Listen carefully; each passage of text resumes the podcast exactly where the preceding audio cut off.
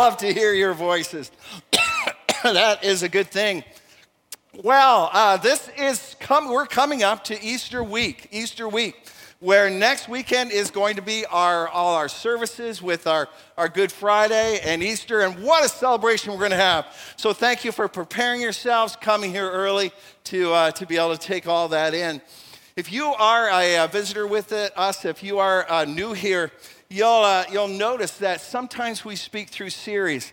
And basically, we pick a topic and we do a deep dive on a topic and pull it apart. And so we just don't gloss over the surface. And so we've done a deep dive on just God's Word how to read it, how to read it, how to, how to look at it. And uh, we are going to go deep today, all right? So put your, your uh, diving helmets on, seatbelts on as, uh, as we uh, submerge down to some, some depths today. And I'm going to need God's help for that. So uh, I'm going to pray. And let's pray along with me as, uh, as we hear from Him. Uh, Heavenly Father, you are good all the time. In every way we see you, your goodness shines. And this is going to be a little hard to understand, hard to wrap our head around today, God. So I need you. I need you. I need you to help us uh, turn the light on of who you are through your holy word. I pray for people on the way to you that don't know you yet.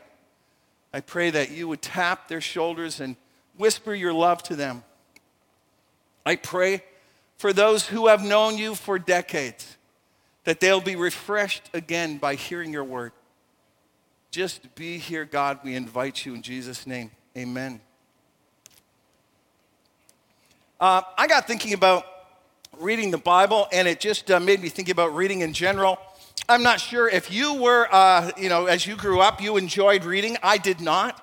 I just couldn't make myself read anything. I, I, remember the first book I had to try and read in high school, The Martian Chronicles. I, yeah, that came back to my mind. I go, wow, they, they picked it so young men would just get into this adventure story. But it was boring and so many words. I don't think I made it through the first chapter. And basically, I put it aside. And people kept on saying, No, Dave, you need to read. You need to read. And so I tried, okay, what's an easy book? So I got the, you know, the Hardy Boys. And, and I'm going to read a, I'm going to read an adventure story. I couldn't even make it through a Hardy Boy book. I tried for half a year. And I just read, I'm not sure if it was boys in that age, but it was just hard. And then I found a, a new love for books because I found out that if you pasted all the sheets together and dig out the middle, you can make a really cool compartment in most books. So that's, how, that's why I love my, and I still have some of those books on my shelf. Ah, oh, man. Then I remembered, you know, going to youth group, and they said, Dave, you got to read the Bible. Uh, just the word read, that's just, whoo, ah, okay. And then they showed me this thing. That's the, th- I couldn't make it through a Hardy Boys book. I'm not going to make it through this. And then look how little the print is. It's bad, and there's no pictures in here. Oh. So I said, forget it. I, yeah, I just, I can't do this. but I love God, and I wanted so desperately to know God and walk with God deeper. And so I took the deep dive and thought, okay, I'm going to do this. I think I was able to make it through about three verses a day. that was about it. That's all I could do. You know what happened? I found it was easier to read than a Hardy Boys book. You what? Hold on. Yeah, yeah, yeah. It's just because it almost as if those pages spoke to me. And now, after reading this for several decades, even though I've read through the whole thing many, many times, and I come to old passages, you know what? It's like an old friend. I, I, I, go to my office, open up my Bible, have my coloring pencils out, and I get ready, and I just, again, I'm reading maybe three verses. But it's like an old friend, and like God whispers through that whispers through that. This week I've been reading in John, and, and, and I read that, that Jesus said, You're not from this world. He says, I'm not from this world. And, and, and you're connected to me now, so you're not from this world. Guess what? People won't like you, they'll, they'll push back against you. And it was like, oh, yeah. And all of a sudden, my mind went, and that, that's been going on for hundreds of years. I get to be one of the people that, that aren't from this world. is calming to me. It's in, in this unsettled place that we are all in. It just was nice. It was good to read again. There's something about God's word that works in us who are believers. If you're a believer, you have the Holy Spirit in you. And, and, and that Holy Spirit takes God's word and works it in our souls. I came upon this verse and I thought it was great. I thought it was exactly what I'm trying to say. 1 Thessalonians 2:13. It says this, but we also thank God continually, by the way, that's cool, because when you receive the word of God, receive the word of God. And you know, uh, those of you who are in discipleship groups, this is a logos word. So this is like God, this is the Bible. Okay, so th- anyway, uh, uh, if you're in a discipleship group, you know what that means. Okay, and so, so we thank God continually because when you received the word of God, the Bible, which you heard from us, you accepted it not as a human word. No, humans wrote these things, but it, it, you took it as if this was not just written by a person, but as it actually is the word of God. So you, you accept, okay, these are the words of God. I need to listen to them. And then it says this, which is indeed at work in you who believe. It works in you. It just, it, it moves things around in you. And as you walk through the day, the Spirit will bring up things and, and, and reform places in you if you are just in God's Word. And it was amazing as growing up. And it still is amazing here. Week one of our three week series is that we looked at what Jesus thought about the Bible. We find out the only one on the planet that actually died and rose again. He called it the Word of God, he used it as a spiritual weapon. He saw this as a, a fulfilled prophecy, he saw this as God's very words. And so we looked at that. That's what Jesus actually understood it to be. I think I don't have enough time to go over other reasons why I think these are the words of God, but I got to sneak this one in. I just love it. There are miraculously accurate prophecies. If, if you, you know the Old Testament, the Old Testament was written before Jesus, and, and those things written before Jesus were not just before him, but 400 years before Jesus came on the scene. And they predicted this person called the Messiah that was going to come. And could you imagine you trying to predict something one year out, all right? This is going to happen here in Hamilton. I remember reading some predictions, uh, what was going to happen in Hamilton a while ago. And uh, the, somebody, uh, somebody wrote, like, like you know, some, uh, I know the, the future. They said the Skyway will collapse. Well, hasn't yet. There will be a secret royal visit. It was so secret, no one knew about it. And then there's a massive winter storm. Whoa, it's true. It's because we're Canadians. Anyway, we all freak out if there's one accurate thing just one year out. Imagine trying to guess what's happening 10 years out. Try and imagine, you know, 100 years out. Less than 100 years ago, the, uh, the US postmaster predicted we would have rocket mail, that mail would be sent by, by rockets, and just did not happen. It's hard to predict the future. But in the Old Testament, written hundreds of years before Jesus was on the scene, there are 325 biblical prophecies. Nothing comes even close in Daniel chapter 9, verse 25, it actually predicts the year that Jesus was born. In Micah 5 2, it, the, the Messiah will be born in Bethlehem. In Isaiah 7 11 to 14, the Messiah will be born to a virgin. In Isaiah 9 6, he will be called God. He will be a forever king. Zechariah 9 9, he rides in on a donkey as the king. On Psalm 22 16 to 18, he's crucified, his clothes are gambled over. In Psalm 53, he's buried in a rich person's grave, comes back to life and has many children. That is kind of specific, just a bit. Hundreds of years out, and Jesus lives it all. And that again whispers to me, nah, shouts to me, this thing is God's word. It's not just a bunch of ideas. It's not inspired like good inspired writing. It is the Word of God. And I've said this story before, but it's so good because I can totally picture Harvey. Some of you met Harvey, my Jewish friend. He was in Jerusalem. He's uh, in a Hebrew school, and they're, they're, they're you know, learning to speak and write Hebrew. He grew up with it, but he had to refine it. And uh, he said he's in this class with people from all around the world uh, learning Hebrew in Jerusalem. And he looks over, and there's this, this guy training to be a rabbi, has the black suit, the, the hat, and you know, the, the sideburn thing.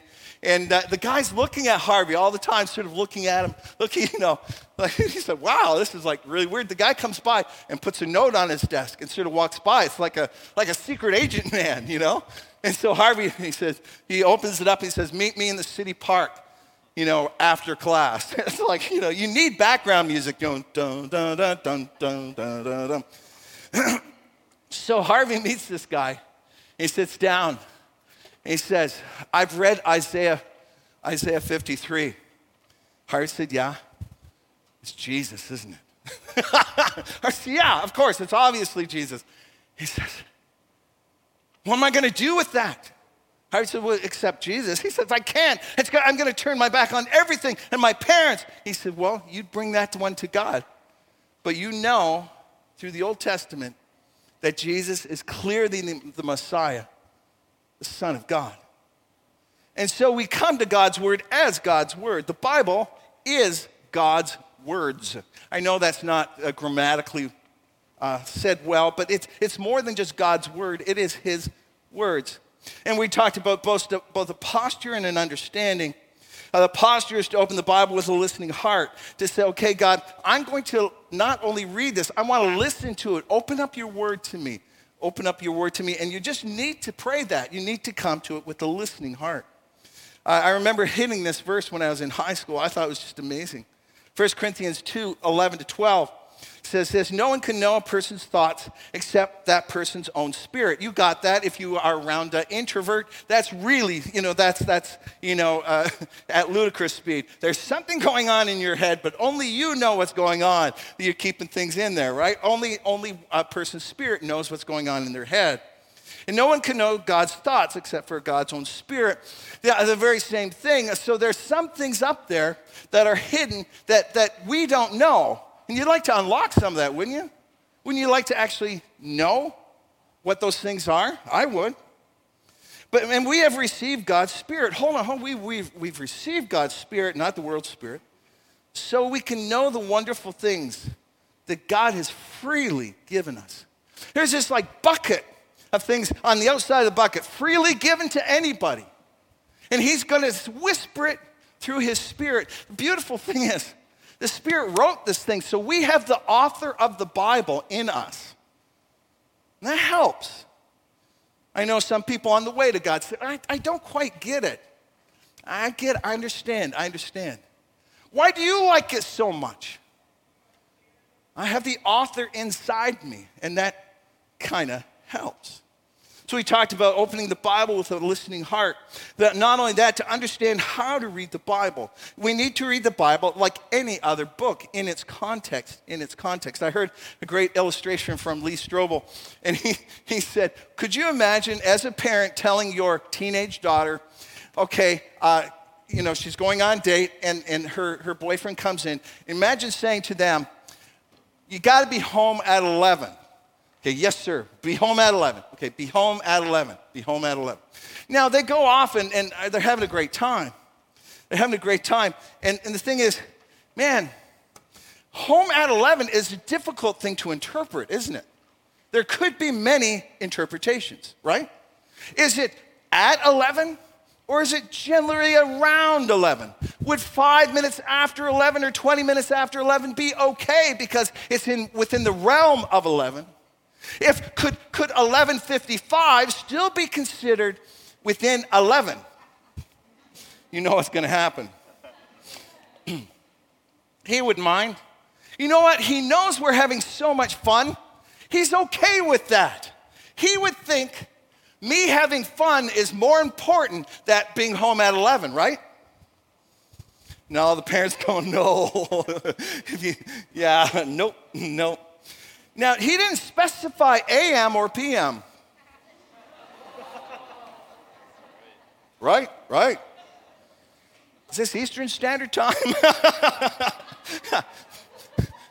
people, normal people, normal people know what be home at 11 is. So read the Bible like a normal person. Just read it normally, all right? Just, just read it literally in its context just in a normal way.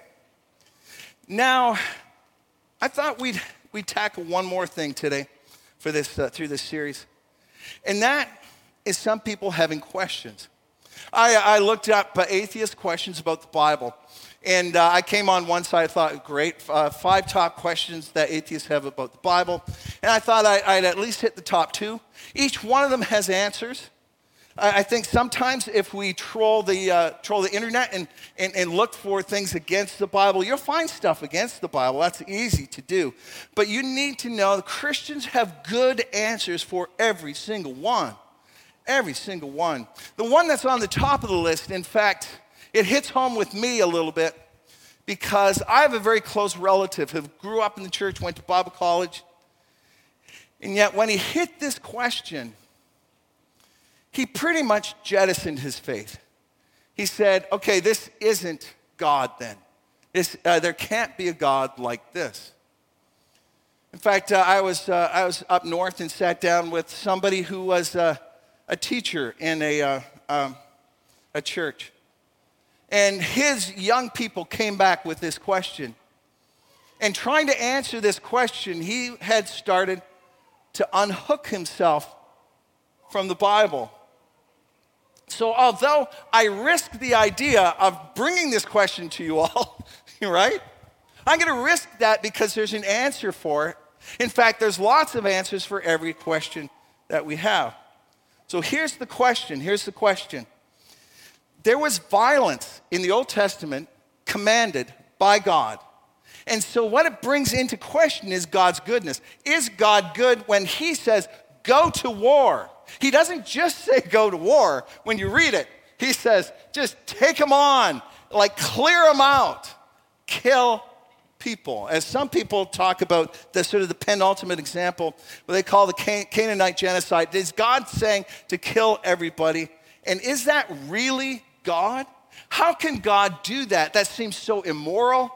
That seems like it's so backwards. And so, as I've heard pushed back, say, well, this, this must be some little tribal God thing. Maybe the Old Testament doesn't count. Maybe this is something that we should unhook ourselves from too. Let me actually read the passage to you.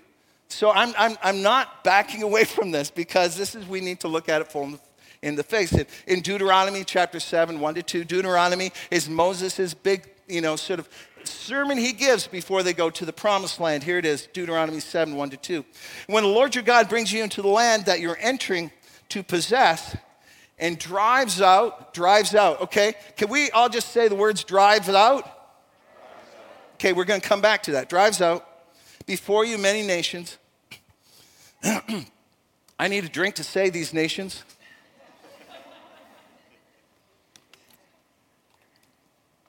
Hittites, Gerasites, Amorites, Canaanites, Perizzites, Hivites, Jebusites, and seven nations larger and stronger than you.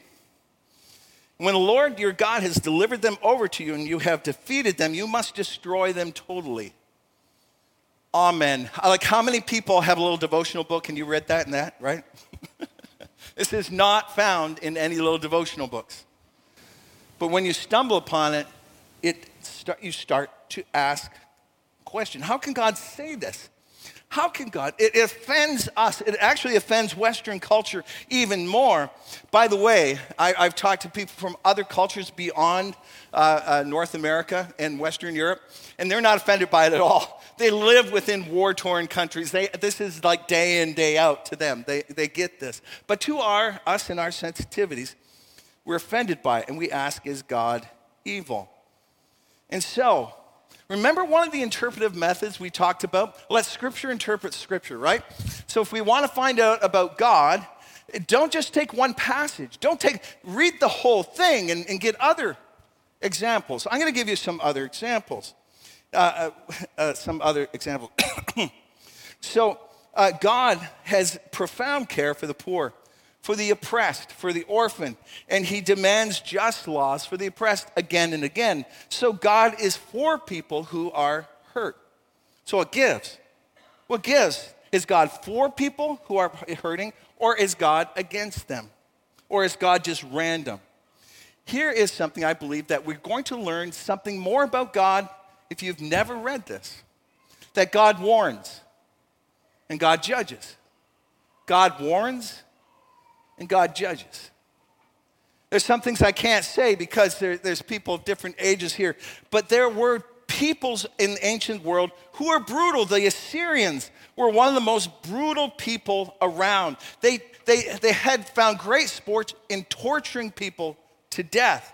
Uh, they had, you know, the feeding people to the lions, but they, they switched it up. In fact, they were the precursors to the Romans, and they did this with wild dogs so everybody could come around and see it. They were just horrible, horrible culture. It was so bad that God said, I am going to judge you. This culture can't go and stain other cultures. This culture is not only going to ruin you, but it's going to ruin my world that I made. And so, you know what God did? He sent Jonah. I'm going to warn you before I judge you. So Jonah goes there. I'm not going to go there. That's why Jonah doesn't like it. He, you know, he'd rather hang out in the belly of the whale, right? And so as he gets spit up on land, he goes, oh. And so you can tell, I can just imagine how enthusiastic Jonah was about this. You guys got to repent or you're going to be destroyed. You don't have to repent. you know, because he really wanted them to be destroyed because the evil that had just soaked through the whole culture. But you know what happened? They repented. They said, no, what we're doing is wrong. And so God warns and he took away his judgment because God warns and then he judges. That's just how God does things. Yes, in Sodom and Gomorrah, it was interesting. There are more writers about Sodom and Gomorrah than just the Bible. Yeah, there were commentaries even, even back in ancient times. It says that kindness and mercy were outlawed. Isn't that wild? kindness and mercy were outlawed. In fact, if you went to a town, uh, Eastern hospitality would say, you go to a town, you go to the town square, you go to the town square, and it's incumbent on the town then to take care of you. They'll feed you, they house you, they will take care of you. But that was outlawed. Any kind of kindness was outlawed. And so now to come to the city square, instead of getting kindness, you get brutalized. And that, that culture was so invaded in that place. Not only was it staining everybody there, but it was staining the people around them. And so God warns. He sends his angel in. Let's see really how bad this is. But then God judges. And it's interesting, Abraham bargained with God if there's just only 10 good people in that whole city, Will you not judge them? God said, Great. Show me 10, and I will not judge. And you, so you come up to a verse like in Ezekiel 33 11. He says, Surely as I live, and this is the, the voice of God, surely as I live, declares the sovereign Lord, I take no pleasure in the death of the wicked. He doesn't get a kick out of judging anybody, he does not like this. I take no pleasure in the death of the wicked. But I'm not going to give them a pass. I'd rather them turn from their ways and live. So I'm going to warn people, warn you, warn you, warn you. But then there comes a time when God steps up in the judge's seat and he takes up his gavel not just for cultures, with every person. He warns and then he judges. God has the right to judge, He is the judge. And, and, we kind of hope this would be the case. I know, again, we are, we are so cushioned against violence and death here in North America. Any little hint of it over the news, it shocks us. But imagine living immersed in that. I, I, I got to walk through Auschwitz, and uh, they set it up well. They set it up well. You get you go down the train tracks and, and you get off the train tracks. And, and you go through these, these huge houses, warehouses, that, that, that it goes from here to about where, where God has the right, about that high, that high. And they're all made of glass. And you walk through these places. And, and you have you, you, you have a room the size of the stage up to where God is, filled with eyeglasses. of people they killed. You just solemnly walk through that. You walk through another two of hair that were, was removed and shaved off. And you're just like, oh my goodness. And then you go down into the chambers where they were told it was a shower, but it was death. And you walk through the ovens. And you say, No, no, something's got to stop. There, there's a sense of justice that comes up in you that goes, Somebody's got to do something about this. Somebody. And now imagine, imagine that. Now imagine if you are 100% holy, 100% holy, a holy God, wouldn't that justice just go even more so? And you know what is amazing? Is that God is kind and just and, and merciful to warn people. Isn't that that's the thing that amazes me. I'm glad I'm not God. Boom, you're gone. Without any warning, without mercy, without anything. Without anything. So God is just and holy. There's a time when justice happens. So, what happens with these Canaanite nations? Well, God told Abraham, You don't get the land yet because they haven't turned around and repented. They had to wait 400 years to see if things got better or worse. He had to, Abraham had to let his own people be enslaved to give the Canaanites more time. We don't know the multiple warnings they had, but that's what God does. He warns. I won't tell you about what they did to children. I, I can't say it on stage. But they just got worse and worse and worse until God says, it's time. They're warned, and yet they did not repent because that's the, the heart of God. And so he says in that passage go to war. But first of all, just drive them out. I, I, I, this is not about trying to kill. Just drive them out in front of you, then they'll live. Drive them out in front of us. Now, most of us agree that justice is needed. In the West, we like God because loving, we, we think He's loving, and we, we don't think he's, he's a judge. But when you start to read the whole Bible, you get a whole picture of God.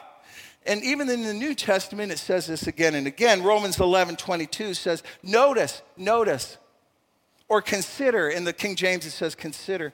Notice how God is both kind and severe. We got the kindness part down because culture just keeps on telling us that's what kindness, kindness, kind. And he is. He is. He is so loving, so kind. He is. But no one in culture is telling us to have the fear of God. Like, who's saying that? I don't know. Notice how God is both kind and severe. I was reading Philip Yancey, and this is what he said. Again, he's quoting from the King James. I would rather consider only the kindness of God, wouldn't you? Thumbs up.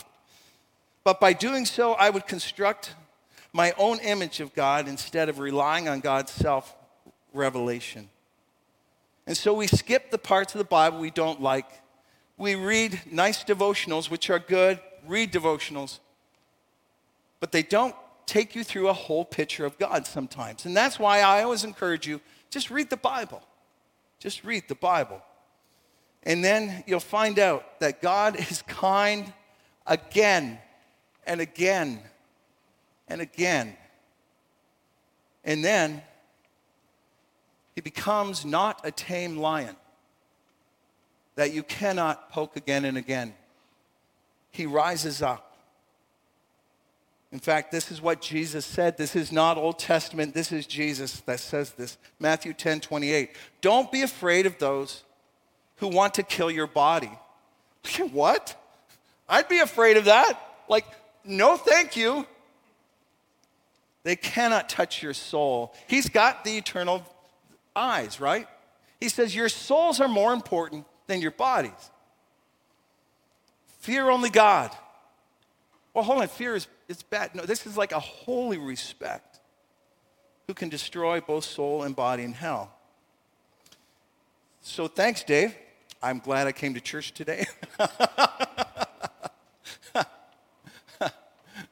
I just want you to have a full picture of God. You know what? We're coming up to Easter. You know what, I, you know what Easter tells us? That all of us deserve God's wrath. Every one of us. Every one of us. And so, you know what he did in his kindness and his mercy? Woo! He sent Jesus, his only son, to bear the wrath of my sin on his shoulders. So every bit of it is paid. Every bit of my judgment is paid by Jesus on the cross. And when we think about Easter and coming up to that, that is the mercy and kindness of God. And yet, He is still holy God. Somehow that works out so perfectly as Jesus bore that weight. That's why we do communion every week. It's because I want us to remember the price that paid. Remember, it is utterly amazing. It is beautiful. And it gives us a full picture of God. And may I also say, if you're on your way to God, this is why I'm so desperate for you to come to Jesus. This isn't joining a religion. This isn't, you know, uh, oh, I wasn't born a Christian. I think I'm going to do something. No. I want you to stand face to face with God as your loving Father. I do, in every single way. Well, we could go through the other questions, but uh, there'll be time for that. Again, I'm going to jump ahead in, in my slides, and we're, we're just going to talk, uh, I'm just going to remind you we should never chuck our faith over a question. There are answers. In fact, sometimes the answers give us a fuller, fuller a picture of God. And every question has the answer. By the way, my friend who lost his faith because of that one verse in Deuteronomy, he's dying and he needs God. In his greatest moment of need, he needs the mercy and love of God. We all do. When we live for the short time on this planet. J.I. Packer said this If I were the devil, one of my first aims would be to stop people from digging into the Bible. I want us all to have a full picture of who God is and how he revealed himself to us.